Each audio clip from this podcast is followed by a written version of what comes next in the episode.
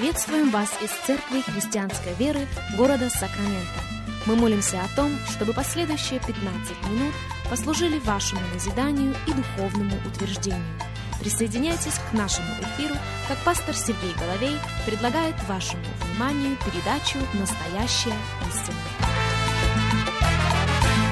Здравствуйте, уважаемые радиослушатели! Сергей Головей у микрофона. Из Церкви Христианской Веры мы приходим к вам – Огромнейшая благодарность всем и каждому за то, что и сегодня становитесь частью нашего вещания. Для нас действительно большая честь с вами встретиться. Для нас действительно большая честь провести вместе с вами последующих несколько минут, как еще раз и последний раз мы обращаемся к шестой главе первого послания к Тимофею, заканчивая наш разговор на тему «Все животворящий Бог в Его время».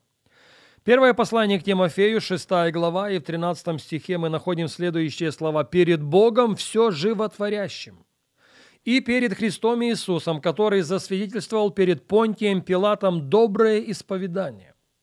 Завещаю тебе соблюсти заповедь чисто и неукоризненно, даже до явления Господа нашего Иисуса Христа, которое в свое время откроет блаженный и единый сильный Царь царствующих и Господь господствующих единый имеющий бессмертие, который обитает в неприступном свете, которого никто из человеков не видел и видеть не может. Ему честь и держава вечная. Аминь. Позвольте повториться в том, что это первое послание апостола Павла к его сыну по вере Тимофею. Это последняя глава, это последние строки этого письма. И я полагаю, что в последних словах он хочет сказать что-то очень важное что-то очень существенное. Поэтому прописывает следующее. «Перед Богом все животворящим». Тимофей, пожалуйста, никогда не забудь этого. Тимофей, пожалуйста, никогда не упусти это из виду. Ты ходишь перед Богом. Ты служишь Богу, животворящему абсолютно все. Знаете почему? Потому что Он Бог живых. У Него все живы. И он может, он хочет животворить абсолютно все вокруг нас. И на страницах Священного Писания мы находим примеры за примерами, когда Бог вторгался в обстоятельства людей, в самые отчаянные обстоятельства, и являл свою славу. Делал то, что только Богу было возможным сделать. Поэтому я сегодня ревную, чтобы эти слова – чтобы эта истина, чтобы это провозглашение было прописано на скрижалях нашего сердца. Мы с вами ходим перед Богом. Мы с вами служим Богу все животворящему. Он может и хочет животворить нашу с вами мечту. Он может и хочет животворить наше с вами предназначение. Он может и хочет животворить нашу с вами судьбу и призвание. Он может и хочет это сделать, если мы ему позволим. Но есть одна оговорка в этом аспекте. Поэтому вашему вниманию первое послание Тимофею, 6 глава и выборочно 13 и 15 тексты. «Перед Богом все животворящим». 15 стих, который в его время откроет блаженный и единый сильный царь царствующих и Господь господствующих. Вне всякого сомнения, мы служим Богу все животворящему, все животворящему в Его время. Нет, не согласно нашего графика, нет, не согласно наших часов, но мы служим с вами Богу все животворящему, согласно как раз Его часов. И я нахожу, что для подавляющего большинства последователей Иисуса Христа на сегодняшний день доверять Богу с его временем становится очень и очень сложным. Но именно к этому призывает нас Священное Писание – доверять Богу и доверять Его часам о нас, доверять Богу и доверять Его времени о каждом без исключения. Еще раз звучат для нас слова Давида царя, книга Псалмов, 30 глава, 15 стих. «А я на Тебя, Господи, уповаю.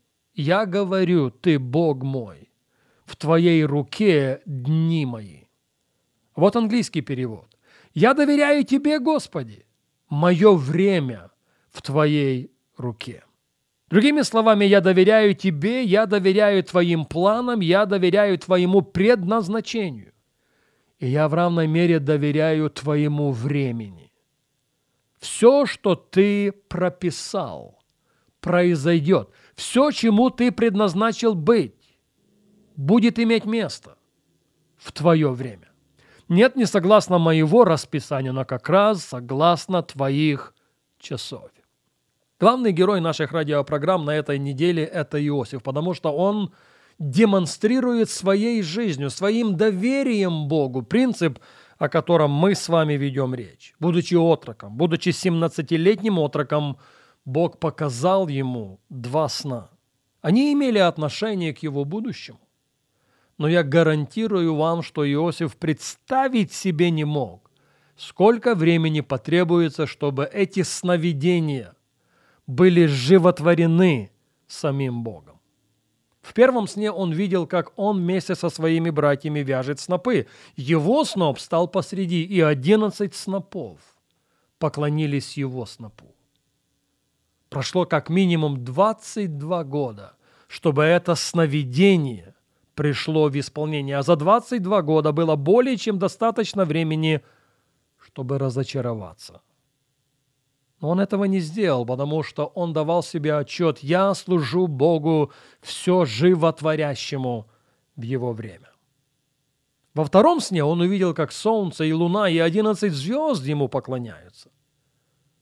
Знаете, сколько времени прошло, чтобы это сновидение было исполнено? 47 глава книги Бытия, мы читаем с вами 28 стих. «И жил Иаков в земле египетской 17 лет, было дней Иакова годов жизни его 147 лет.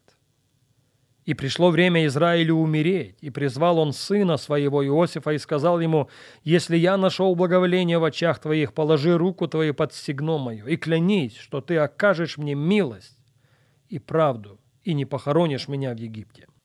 Дабы мне лечь с отцами моими, вынесешь меня из Египта и похоронишь меня в их гробнице. Иосиф сказал, я сделаю по слову твоему.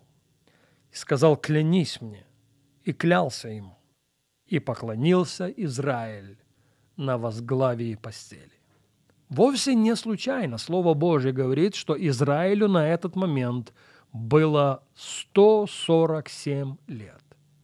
А вот когда Иосиф видел сон, в котором солнце и луна и 11 звезд поклоняются ему, Израилю было 107 лет плюс-минус. Я говорю это для того, чтобы в вашем сознании была прописана эта непреложная истина. Мы призваны доверять Богу, и мы призваны доверять Его времени о нас. 40 лет прошло с того момента, как минимум 40 лет прошло с того момента, как Иосиф видел сон, в котором и солнце, и луна, и 11 звезд ему поклоняются. И за этот период он мог разочароваться и неоднократно. Но он не сделал этого, потому что давал себе отчет, я хожу перед Богом, я служу Богу все животворящему в Его время. Я абсолютно убежден в том, что жизнь приобретает совершенно другую окраску, когда мы не только доверяем Богу, но вместе с этим доверяем Ему с Его временем о каждом из нас.